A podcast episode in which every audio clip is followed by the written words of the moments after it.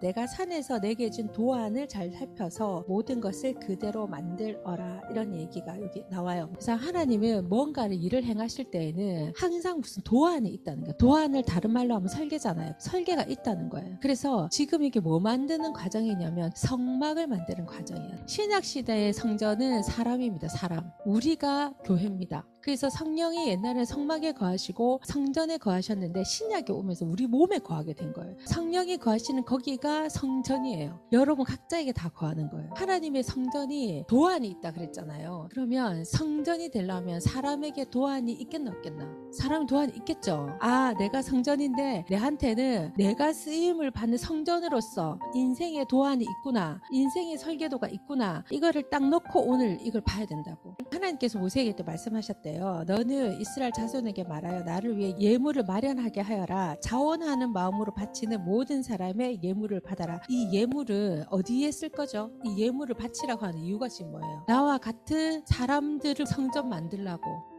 어떤 교회를 건축하기 위해서 우리가 있는 게 아니에요. 이미 그거는 솔로몬 시대에 무너져서 끝났어. 성전이라고 해서 그걸 만들어놔서 거기서 우리가 성령 충만을 받는 게 아니잖아요. 성전은 어디에 거한다고? 내 안에 거한다고. 그리고 내가 전도할 그 사람한테 거한다고. 그래서 우리가 지금 예물로 드리는 이유가 뭐라고? 그 성전들을 아름답게 만들기 위함이라고. 그래서 지금 하나님이 성전을 짓기 전에 뭘부터 원하시냐? 자원하는 마음으로 바치는 모든 사람의 예물을 받아라. 그럼 자원하지 않는 사람의 예물은 받아야 되나 안 받아야 되나? 안 받아야 돼. 나는 사람을 위해서 그 성전을 만드는데 자원하는 마음에 헌금을 해야 된다. 내가 그들 가운데 머물 수 있도록 그들에게 나를 위한 성소를 지으라고 하라. 너는 내가 내게 준 설계대대로 그 성막의 도안과 거기에 쓸 모든 기구의 도안대로 지어야 한다. 그들 가운데 머물 수 있도록 우리 가운데 머물 수 있도록 내 가운데 머물 수 있도록 도안대로 지어야 한다 이 말이에요. 첫 번째 주신 설계도가 뭐예요?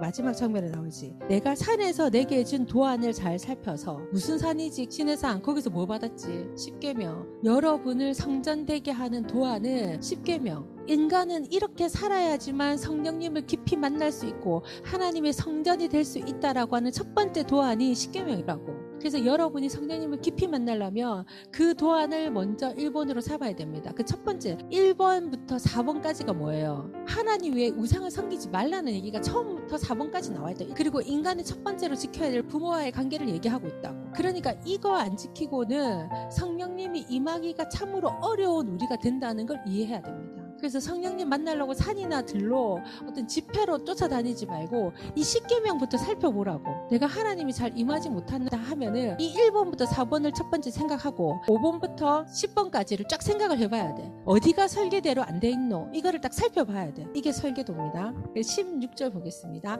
내가 내게 준 증거판을 그 궤속에 넣어 두어라. 이거는 하나님과 만나는 언약궤인데 그 언약궤에는 이 10계명이 반드시 들어간다는 게 설계도가 여기 세 가지가 들어갑니다. 아론의 기적을 일으키는 그 지팡이가 반드시 있어야 되고 먹고 살아야 되잖아. 그래서 만나가 있어야 됩니다. 그리고 하나님 나를 설계하신 그 설계도가 반드시 있어야지. 이 세 가지가 없이는 광야를 지날 수가 없습니다. 나는 여러분의 삶에 이 세 가지가 반드시 있어야 된다고 생각해. 예수는 그냥 믿는 게 아니에요. 종교가 아니에요. 앉아가지고 계속 도 닦으면서 자기를 성찰하면서 인격이 나아지도록 기다리는 그런 종교가 아닙니다. 신이 나에게 일으키는 모든 이적과 기적과 표적을 가지고 환경을 극복해서 그분의 나라를 이루어 가는 거예요. 그래서 내가 뭔가 해보겠다 하는 거를 완전히 뛰어넘는 일이라고.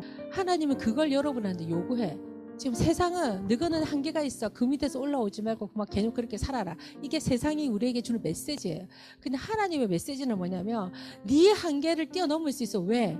네가 잘난 게 아니고 내가 같이 하기 때문에. 내가 그 일을 해줄게. 내가 함께 해줄게. 그런데 그 한계를 넘을 때 세 가지가 필요하다. 이러면서 네가 먼저 성전이 되는 것부터 해야 된다는. 그래서 내가 완전히 신의 사람이 되는 과정을 지금 얘기하고 있는 거야. 속재판 위에 곧 증거계 위에 있는 두 천사 사이에 내가 너와 이야기하고 내가 이스라엘 자손에게 내릴 명령들을 내게 말해 주겠다. 이 언약계 위에는 천사 두 사람이 증인이에요. 증인. 천사들이 둘이 보는 앞에서 둘이 증거를 삼아서 얘기하겠다는 거죠. 그 얘기를 나는 반드시 지킬 거고 그건 네가 이스라엘 민족들에게 얘기해라 이거지. 이제부터 우리는 주님의 메신저들이 돼야 되는 거야. 오늘 여러분의 설계도는 이거야. 이 언약계를 지켜서 하나님 준 이 돌판에 새겨진 나의 설계도대로 살아서 그래서 내가 성령이 임해서 그 지팡이가 했던 기적을 일으키고 하나님의 주시는 만나를 먹고 이런 것들을 행해 간다면은 이 땅에 일어나는 많은 민족들에게 우리가 이 할 이야기가 있을 거예요. 여러분이 만나는 모든 사람들에게 할 얘기가 있을 거예요. 그 놀라운 삶들이 원래 설계되어 있는 여러분의 삶이에요.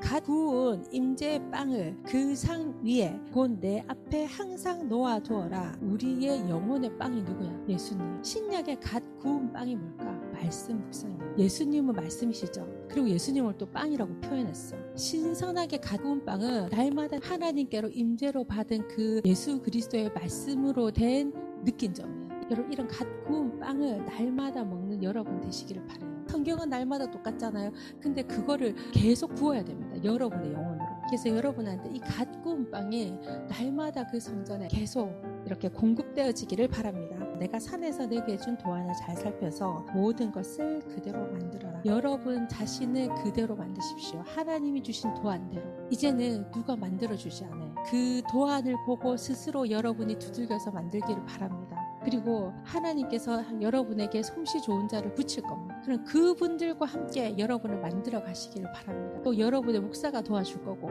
또한 여러분의 선배들이 여러분을 도와줄 거예요. 그래서 여러분이 그들과 함께 여러분의 성전을 아름답게 지어 가기를 바랍니다.